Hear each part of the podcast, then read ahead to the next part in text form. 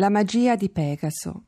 Avevo letto che Socrate, camminando per i mercati di Atene, si guardava intorno dicendo di quante cose non ho bisogno.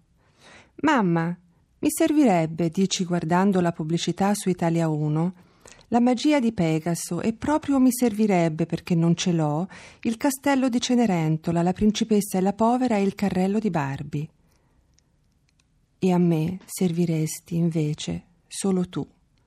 Pensa come si va a stringere la vita, il desiderio, intorno a un unico punto, come una chiave a stella.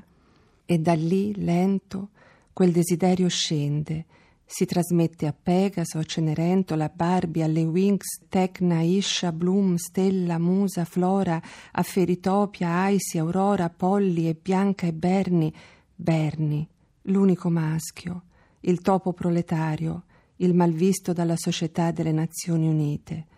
E così l'amore che ci serve ce lo siamo comprato tutto.